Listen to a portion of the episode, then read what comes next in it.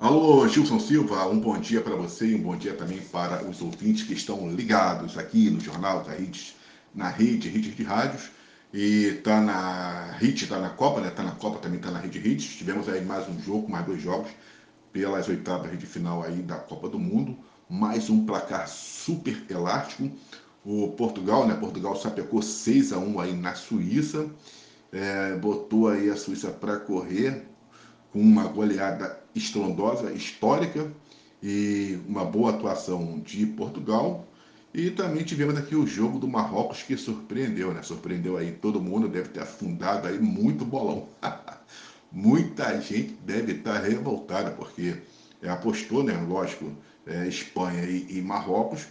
Com certeza a Espanha daria aí um baile também no Marrocos, se classificaria, passaria para as quartas de final, mas o resultado foi outro, 0 a 0 aí no tempo normal e na prorrogação. E nos pênaltis, Marrocos se classificou aí para as quartas de final, quebrando aí muita cara de aposta.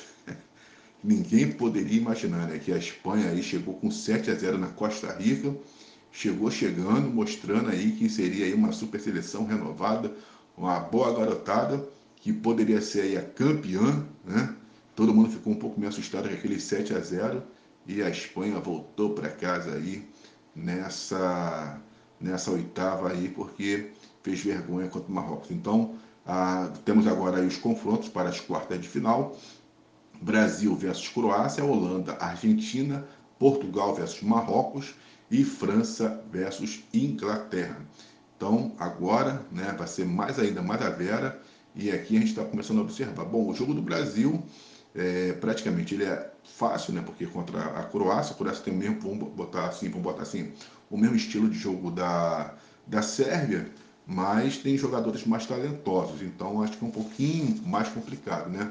Agora, a Argentina e a Holanda, acho que é um jogo muito duro, né? Não dá para a gente falar de fato quem aqui vai ser é, o vencedor, não dá para apostar.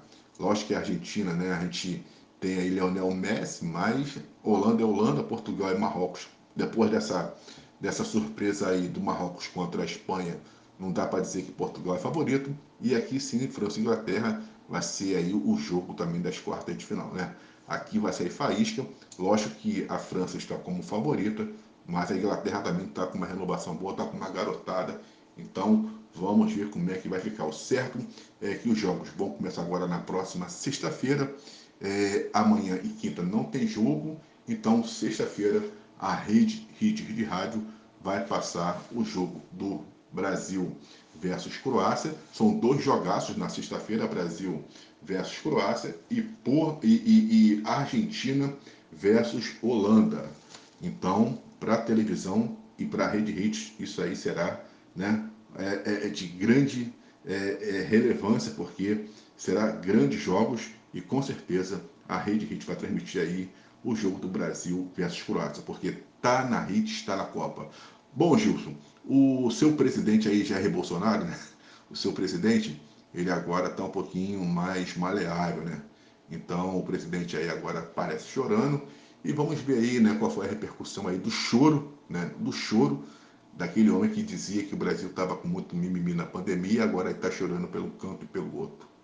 Ele não discursou no evento, mais uma vez preferiu o silêncio, mas aí está aí o presidente né, com o olho embargado, é, quase chorando, e Michele também estava emocionada. Vale lembrar que aliados do presidente estão apreensivos com o estado emocional e a expectativa do papel que ele deveria cumprir como líder da oposição que se propõe a ser ao novo governo. Né? Pelo menos os aliados dele esperavam isso. A colunista Juliana Dalpiva relata que a realidade da derrota causou o choro presidente. Bolsonaro não fala publicamente desde o dia 1 de novembro, quando fez um pronunciamento no Palácio da Alvorada.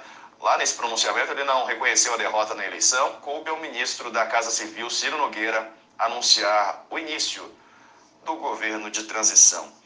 Josias, o que te parece essa posição do presidente Bolsonaro? Algo como um luto que ele está vivenciando, uma não aceitação do resultado, uma questão psicológica, algo estratégico também. A gente sabe que o presidente Bolsonaro é muito estrategista. Não sei, o que te parece?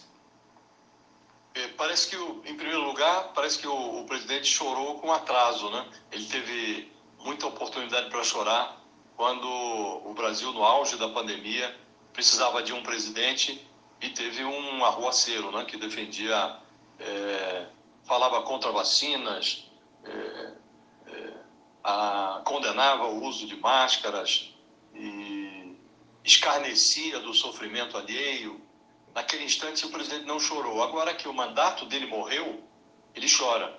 O Valdemar Costa Neto, dono do PL, contou a correligionários detalhes de uma conversa que ele teve com o Bolsonaro na semana passada. Ele aconselhou o Bolsonaro a reassumir rapidamente eh, o seu ativismo político, aconselhou a voltar para o cercadinho, voltar para as redes sociais e manifestou o receio nessa conversa eh, com o Bolsonaro o, o Valdemar manifestou o receio de que o silêncio do presidente levasse à dispersão do seu eleitorado.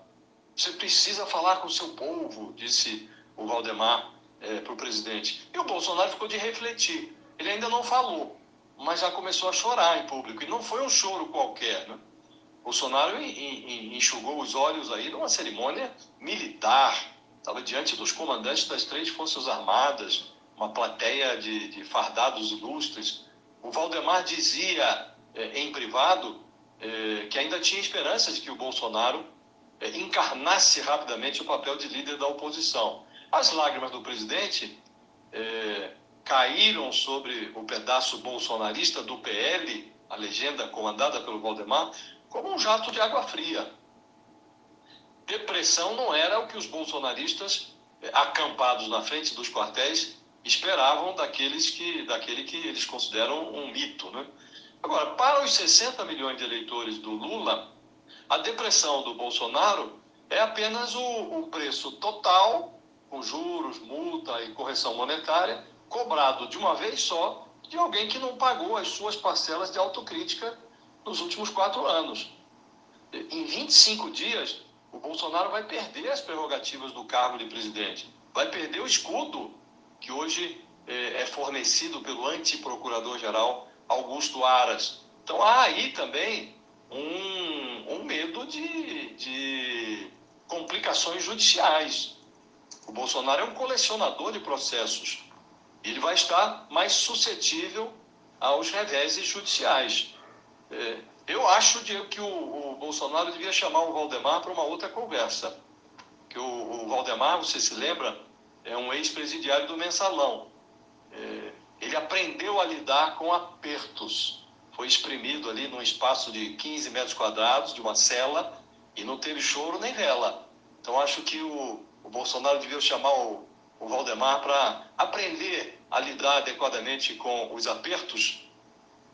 E choro não vai livrá-lo de complicações que ele passará a ter a partir de 1 de janeiro, quando ele perder essa proteção que o cargo de presidente lhe oferece.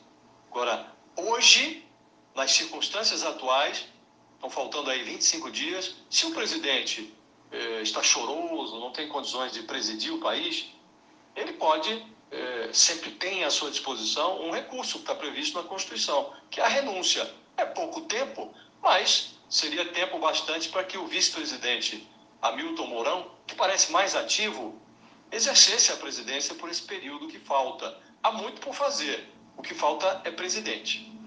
É, parece, um, como eu vi um termo no Twitter, ex-presidente em atividade, né? Que ele já não está mais, mais tomando conta do, do cargo, né? E, e, Josias, como disse o próprio Bolsonaro em outras ocasiões, né? Vai chorar até quando? Chega de mimimi, é, somos um país de maricas e tudo mais como o mundo gira rapidamente, né? E agora ele aparece aí nessa, nessa posição. Você, lembra, você se lembra de que ele disse lá no auge da pandemia que não era coveiro, né? E daí eu não perguntaram a ele sobre o, as mortes, que naquela ocasião estavam aí longe do, do, do que foi é, o número final né, de mortos da Covid. E ele perguntou, e daí? Eu não sou coveiro. Agora também o, o, o eleitorado brasileiro, é, o brasileiro que ainda tem dois neurônios, pode perguntar ao presidente, né?